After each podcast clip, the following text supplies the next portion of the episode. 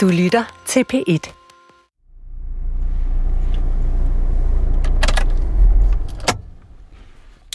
Jeg holder ude foran hospitalet i Silkeborg, hvor min far har ligget de sidste mange måneder, siden før jul.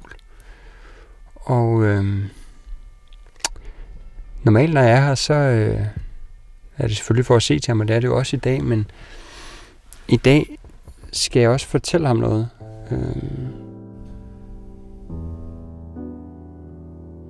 Noget, som jeg håber, han bliver glad for, eller det ved jeg, han gør. Jeg ved jo stadig ikke, hvor bevidst han er. Jeg ved ikke, hvor meget han sådan ved, at jeg er der, og hvor meget han opfanger, men uanset hvad, så er det i hvert fald en glædelig nyhed, både for ham og for mig og for resten af familien, at han skal være farfar igen, og at han skal være farfar til en dreng. Den uge, min far faldt om med en hjerneblødning i efteråret, var den mest vanvittige uge i mit liv. Min far faldt om mandagen, og det var meget usikkert, om han overlevede. 3 dage efter fandt min hustru og jeg ud af, at vi skal være forældre igen, hvilket midt i alt det sørgelige selvfølgelig var fuldstændig fantastisk. Men tanken om, at min far måske aldrig ville nå at få at vide, at han skulle være farfar igen, gik mig ubeskriveligt meget på. For hvis jeg skal nævne noget, som har ført min far og mig tættere på hinanden i mit voksne liv, var det, da min far blev farfar. Det gladeste, jeg har set min far, eller i hvert fald der, hvor han sådan begyndte at vise nogle følelser, som jeg ikke havde set i mange år, det var, da jeg selv blev far for snart 3 år siden. Og at se min far blive farfar, det var sgu stort, det var rørende. At opleve den der helt ubetingede kærlighed, han har til min datter, det var sgu rørende. Og det var så dejligt at opleve de følelser, han lige pludselig viste. Jeg er ikke i tvivl om, han har haft dem inde i sig, men han har måske aldrig været så god til at vise det. Men lige pludselig, efter min datter blev født, var det sådan noget med at sende hjerter i sms'er og skrive sig til Ellen, at farfar elsker hende. Og ja. I dag skal jeg tale med Morten Albæk. Han er filosof og succesfuld erhvervsmand, og han gør så mange tanker om opdragelse. Han er selv opdraget af en far, der har rustet ham til livet, som kun roste, hvis man havde gjort sig fortjent til det, og som i nogens øjne kunne virke for hård og for ærlig. Ole Albæk var en stor mand i Nordjylland. Han var lærer, skoledirektør, viceborgmester, regionspolitiker og intellektuel. Men han var også en kærlig far, Morten så enormt meget op til, og som han stadig her 10 år efter farens død, som kun 64-årig, anser som en af de klogeste mennesker, han nogensinde har mødt. Jeg har opsøgt Morten for at tale om, hvordan jeg gennem opdragelse kan få et tættere forhold til mine børn, end jeg har haft til min far. Vi sidder jo på et skønt hotel, et stille hjørne på et hotel i København, og tror du, det her er nogle rammer, hvor vi kan tale lidt om det at være far? Jeg tror i hvert fald, at vi bliver nogle af de første, der i ædru-tilstand i de her rammer taler om, hvad det vil sige at være far. Ja, fordi lige bag os er der en bar, og jeg kan da også godt afsløre, jeg har været herinde i festligt lag, hvor det ikke var særlig dybe snakke, jeg havde. Men jeg håber, vi kommer lidt dybere ned i dag. Lad os have det som et fælles formål. Fordi vi skal nemlig tale om det her med at være far, men i princippet også at være søn. Vil du ikke med egne ord prøve at beskrive, hvad er og var dit forhold til din far? Jamen, det var jo et menneske, jeg både bundløst elskede, og som jeg i den absolute majoritet af mit liv så op til, og som var en inspirationskilde, referencepunkt og et sted, hvor det var sådan, jeg altid troede på, at jeg kunne finde trøst og finde råd, når det var sådan, at livet syntes at være en lille smule uoverskueligt. Så han er jo sammen med min kære mor, der stadigvæk er i live. Altså det vigtigste menneske i skabelsen af det menneske, jeg er blevet til.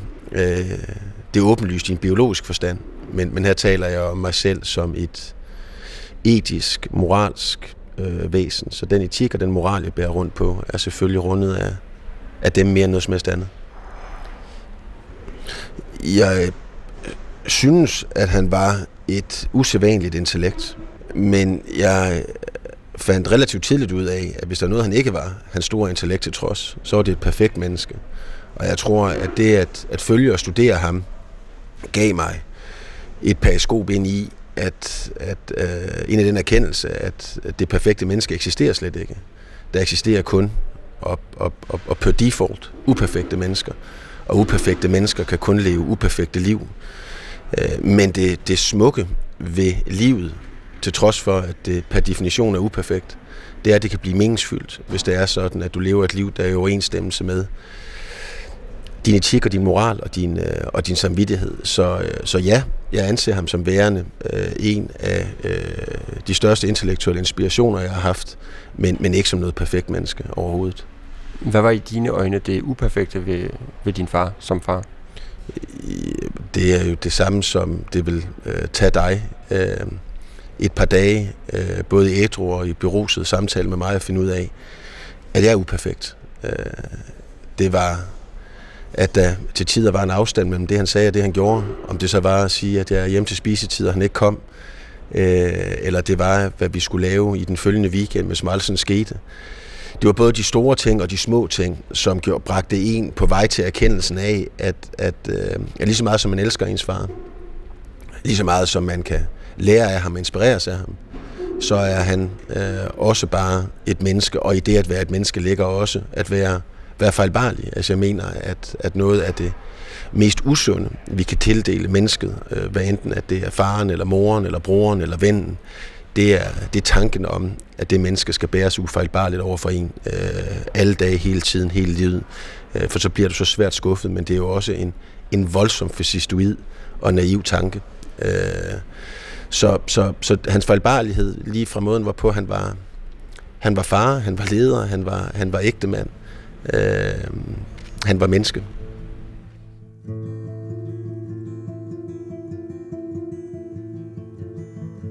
Det sidste livstegn, jeg har fra min far, er faktisk en kommentar til en video, jeg lagde op, hvor Ellen synger en sang.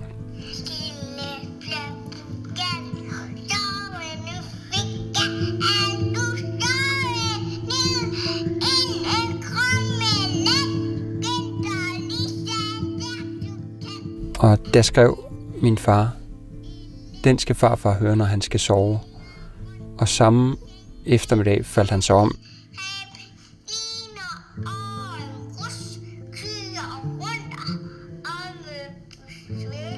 Det der med, når farfar skal sove, altså havde han haft et forvarsel om, han skulle falde om, og alt muligt begynder jeg i hvert fald at lede efter.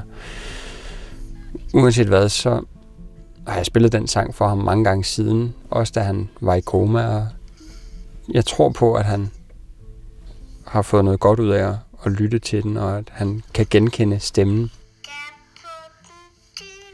Men nu må vi ind og se, om han er vågen.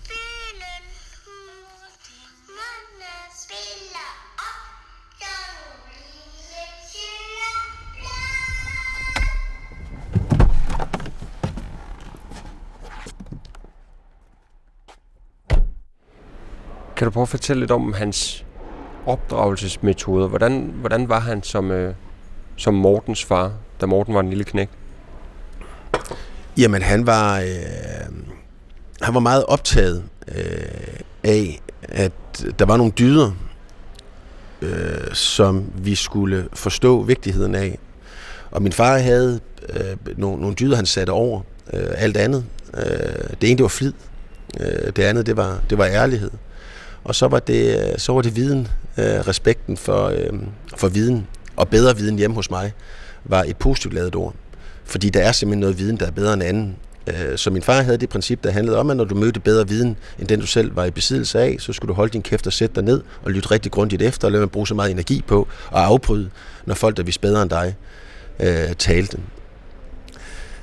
Og det kom jo til udtryk ved, at hvis jeg tog et voksendemne op, så talte han voksen til mig, og han Og hvis jeg sagde noget, der var sluddervorent, set fra et voksent perspektiv, men fra et barnligt perspektiv, måske kunne være noget, man kunne imponere sig over og sige, prøv at tænke, at knægten er kun 9 år gammel og har en vis fornemmelse af, hvornår den franske revolution var placeret. Jamen, hvis jeg så sagde noget forkert omkring Montesquieu og hans filosofi og tænkning, jamen, så ville han hudflette mig. Så det gav mig en fornemmelse af, at du skulle komme forberedt til dine samtaler med voksne mennesker, dels med min far. Flid. Jamen, at han sagde ganske tydeligt, at sandsynligheden for, at jeg var i besiddelse af evner, der gjorde mig i stand til at producere noget som helst, der var værd for andre end dem, der elskede mig og finde interessant, den var meget, meget lav.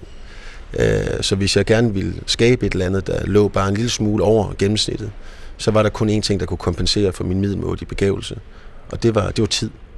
Men ja, det er vigtigt for mig at understrege, at min far var kærlig. Altså, jeg fik kys, og jeg fik kram.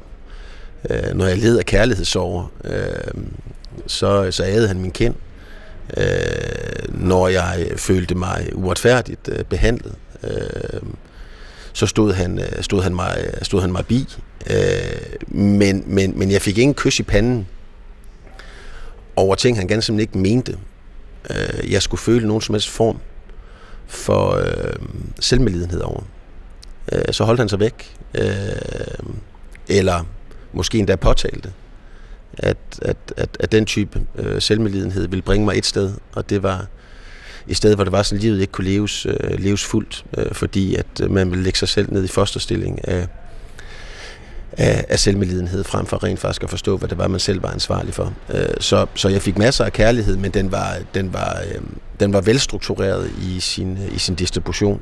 Det var ikke sådan, at jeg fik kram for alt, hvis jeg for eksempel tabte i fodbold, eller havde haft en dårlig eksamen, og jeg var meget, meget ked af det. Det var han ikke. Altså, han var ikke ked af det. Og han var heller ikke i stand til at synes, at jeg burde være det. Jeg burde snarere være skuffet. Men kan du huske nogle gange, hvor det sådan har frustreret unge Morten Albæk, at din far ikke bare dryssede om sig med anerkendelse? Jamen, altså, jeg har jo skubbet til ham, altså fysisk.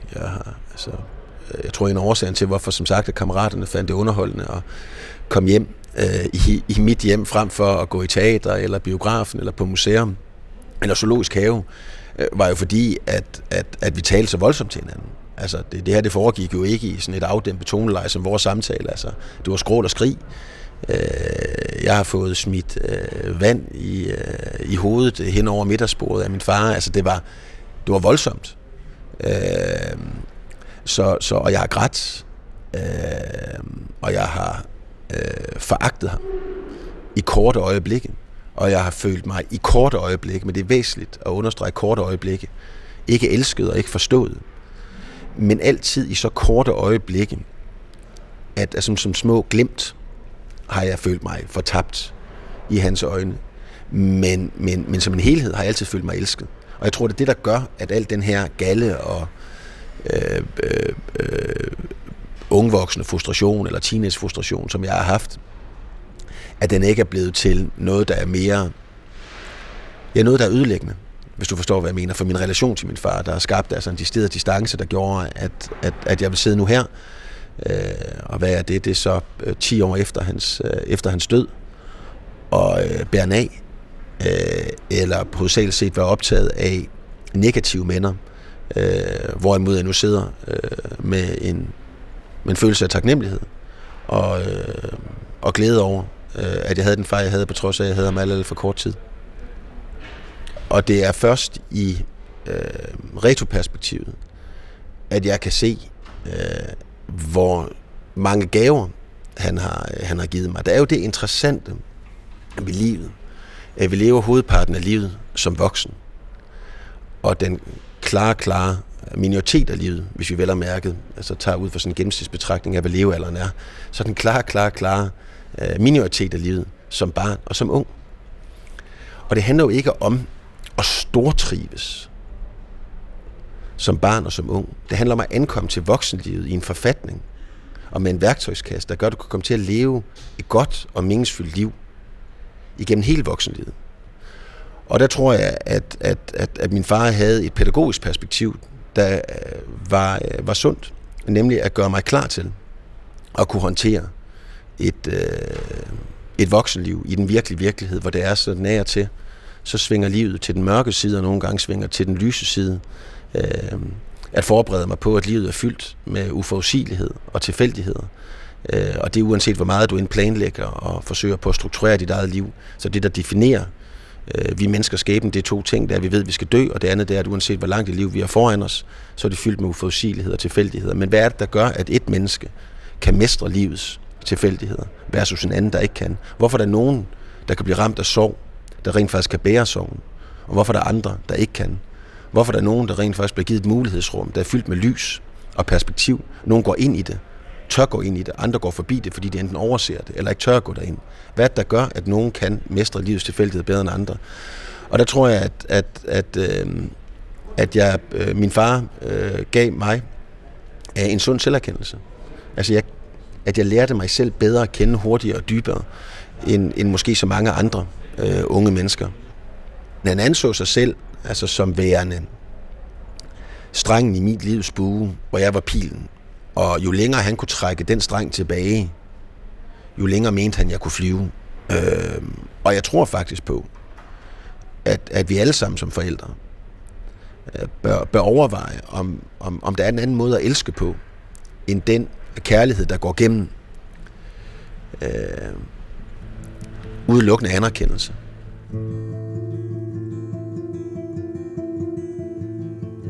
Vi har ikke talt et sekund om den franske revolution i mit barndomshjem, og jeg har heller ikke skulle redegøre for Montesquieus tænkning. Men jeg kunne mærke, at min far var stolt af mig, hvis jeg en sjælden gang gættede ordene i lykkehjulet før ham. I det hele taget har jeg nok haft kortere vej til anerkendelse hos min far, end Morten Albæk har haft hos sin far. Jeg har heller aldrig tvivlet på min fars kærlighed og at han var stolt af mig, men alligevel fik det hele et nøk op, da jeg selv blev far for snart 3 år siden. Pludselig kunne han ikke holde kærligheden og stoltheden tilbage, og han kunne finde på helt uopfordret at vise billeder af min datter Ellen til mennesker, han mødte på sin vej. Jeg er simpelthen så taknemmelig for, at jeg nåede at opleve min far som farfar. Og jeg håber, han kommer til hægterne, så han kan blive en lige så stolt farfar for den søn, min hustru og jeg bliver forældre til sommer. Jeg roser min datter for stort set alt, hvad hun gør. Og det ved jeg, at jeg også kommer til at gøre med min søn. Jeg synes, min datter er dygtig, uanset hvad hun gør. Flot Ellen, sikke en flot tegning, sikke en god sang, sikke godt alt, hvad hun gør. Noget af det, jeg ved, Morten Albæk stejler over, er den her overros. For ros kan sagtens kamme over. Jeg synes, det er enormt interessant at tale med dig, og tale om den her måde at være far på, men hvordan balancerer man det der med at skulle hærde ens børn til voksenlivet, men samtidig være en omsorgsfuld og kærlig og også indimellem anerkendende far? Jamen, jeg synes som sagt ikke, der er noget som helst galt i anerkendelse, så lang tid, at den er funderet i altså en eller anden form for substans. Altså, jeg insisterer på, at hvis du anerkendte din datter for nogle kunstneriske, kreative egenskaber, ud fra det billede, hun kom hjem med, så har du ingen berettelse til at gøre det. Altså, der er intet, der tyder på baggrunden, at den tager noget kom hjem med, at hun har nogle særlige kreative, kunstneriske egenskaber overhovedet. Så det er mere den falske anerkendelse, det er, at vi anerkender den forkerte substans, eller de forkerte handlinger. Så der er ikke noget galt i anerkendelse. Jeg synes, du skal give masser af anerkendelse.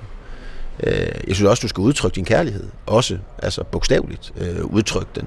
Ved at sige, altså, jeg elsker dig. Jeg siger til mine børn, altså, der går ikke en dag, hvor jeg ikke meddeler dem, jeg elsker dem. Der går ikke en dag, hvor der er sådan, jeg er sammen med dem, at jeg ikke kysser dem. Og udtrykker min stolthed over, at de er sådan nogle fine mennesker. Men jeg kommer aldrig nogensinde til at sige til min datter, at et 4-tal virkelig, virkelig flot. For nu at bruge et klichéfyldt billede, så er der en masse forældre i en generation her, der roser deres børn til skyerne og siger, jamen I synger fantastisk, og så ender de her børn i X-faktor, hvor de blev gjort til grin foran hele landet. Er der for mange blødsødende forældre? Er der for meget anerkendelse, der bare bliver drysset ud over en masse talentløse børn? Ja, det er der. Men det er jo ikke af ond vilje. Det er jo ikke fordi, at jeg betvivler, at forældrene altid elsker sit barn meget, meget mere, end nogen som helst andre gør. Og at alle forældre ikke vil deres børn det absolut bedste. Men jeg tror, vi skal forholde os til, hvor mange forældre, der ikke selv er i et eksistentielt overskud. Og når du møder et sådan lille væsen, som du elsker mere end dig selv, uden selv at være i det nødvendige mentale, eksistentielle overskud, jamen så tror jeg, man forfalder til at anerkende, at acceptere, at gå på kompromis, frem for som forældre at være den nødvendige autoritet, der gør to ting på en og samme tid, nemlig tager de nødvendige konfrontationer, men også bliver den, der introducerer dig til den virkelige virkelighed. Man skal huske på, at anerkendelse, og herunder falsk anerkendelse, det tager jo ikke ret lang tid at give den. Det at sige sandheden, altså det at være ærlig, altså det at levere din egen sandhed, det tager tid. Lad mig prøve at give et ret banalt eksempel. Da jeg for ikke alt for lang tid siden sad en aften og var i gang med at skrive mig igennem en ildrød inbox, så kom min hustru ned, og hun havde købt sig nogle gevanter til sin ben. Og dem havde hun valgt at tage på, og så spørger hun mig efter, hvordan jeg synes, at de sidder. Og det ved jeg godt, der har jeg to udfaldsrum. Den ene vil tage næsten ingen tid, den anden vil tage helt uendelig lang tid. Hvis jeg valgte at sige til hende, at de sad helt absolut vidunderligt, og at mit libido det steg, bare ved at kaste øjnene på hendes bukser, så ville den samtale være overstået, og jeg kunne male videre. Hvis jeg til gengæld valgte at fortælle hende, at jeg snart sagt aldrig nogensinde havde set et stykke tekstil sidde så bemærkelsesværdigt uattraktivt på en kvindekrop, så ville samtalen tage uendelig lang tid. Nu er det ikke et par bukser på en kvindekrop, jeg vil vise dig, men det er i stedet, jeg har taget noget med her, som min datter har lavet her. Kan du ikke prøve at beskrive, hvad du ser her? Jo, jeg ser farven blå, grøn, rød, lidt lilla også, som er på bemærkelsesvis flettet sammen i cirkler og så nogle klatter.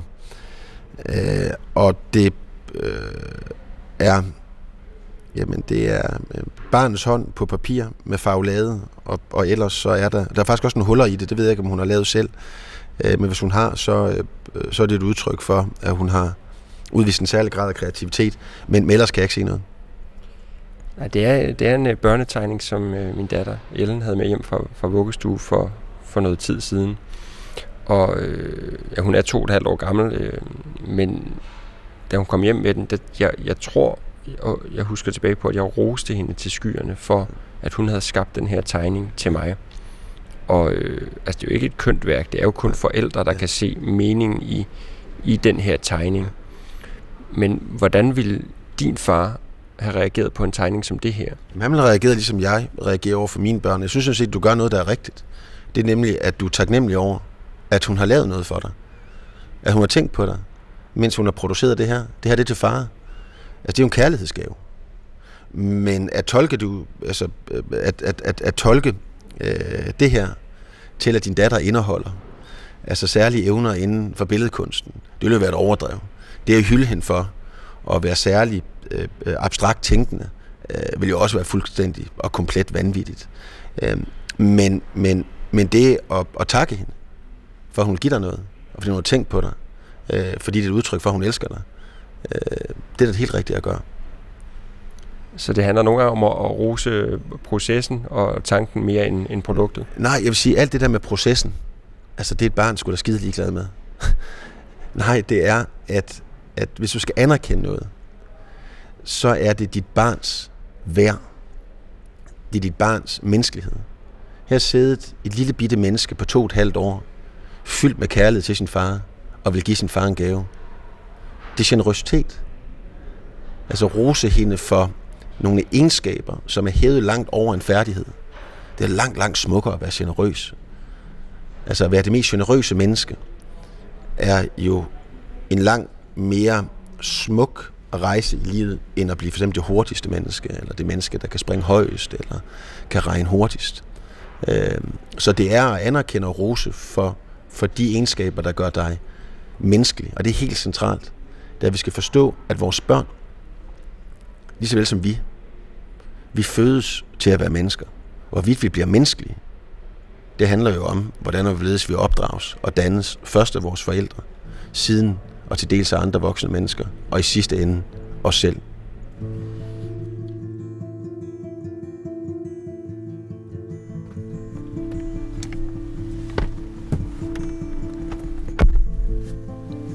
Så er jeg tilbage i bilen ude foran sygehuset her i Silkeborg, og jeg har været inde og besøge min far i halvanden times tid, og det var egentlig et rigtig skønt besøg, fordi han var vågen og sad op og snakkede en lille smule, men sådan, det var ikke det hele, der gav mening, men det var hele sætninger, og det var enormt positivt. Og jeg fik fortalt ham, at han skal være farfar igen, og det ville være for meget at sige, at der var en kæmpe reaktion, men han registrerede det, tror jeg, og ja, det er i hvert fald skønt, at vi skal have sådan en lille dreng. Og det var et dejligt besøg. Det er måske det vigtigste. Hvor tror du, vi ender som samfund, hvis samtlige forældre bare roser deres børn til skyerne? Vi kan jo søge lidt hjælp i statistikkerne, der jo viser, at det unge menneske har aldrig nogensinde været mere ensom, mere stresset, mere angst og mere deprimeret. Vi opdrager ikke længere vores børn til at kunne håndtere voksenlivet. Og vi kan ikke give skylden til samfundet, til staten, til folkeskolen, til pædagogerne. Det er fordi vi som forældre ikke har fokus på at give vores børn et eksistentielt immunforsvar, som er stærkt. Og det eksistentielle immunforsvar handler om at give barnet ikke selvtillid, men et selvværd, så vi gør noget forkert.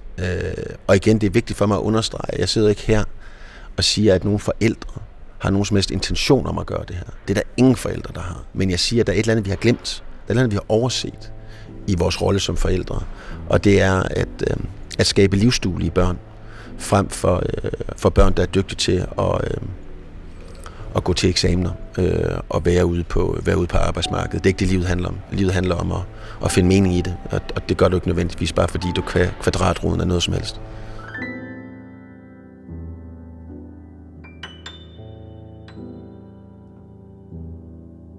Jeg ved stadig ikke, hvor det ender med min far.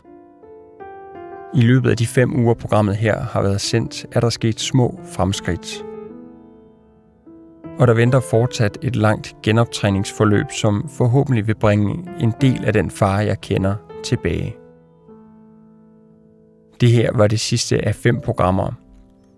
Jeg har talt med 5 meget forskellige fædre, og jeg føler mig bedre rustet end før til at få et tættere forhold til min datter og min søn.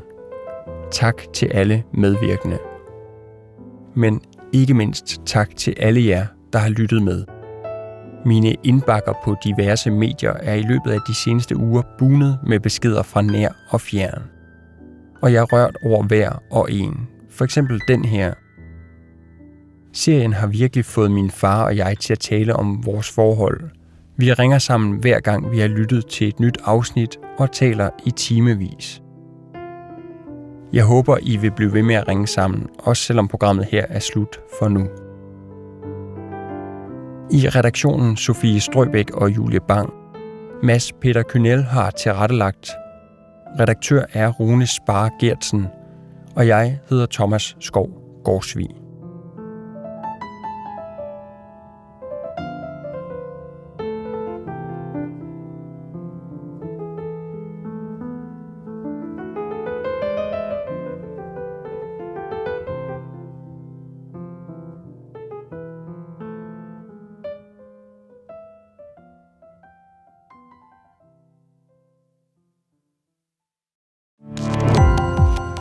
Gå på opdagelse i alle DR's podcast og radioprogrammer. I appen DR Lyd.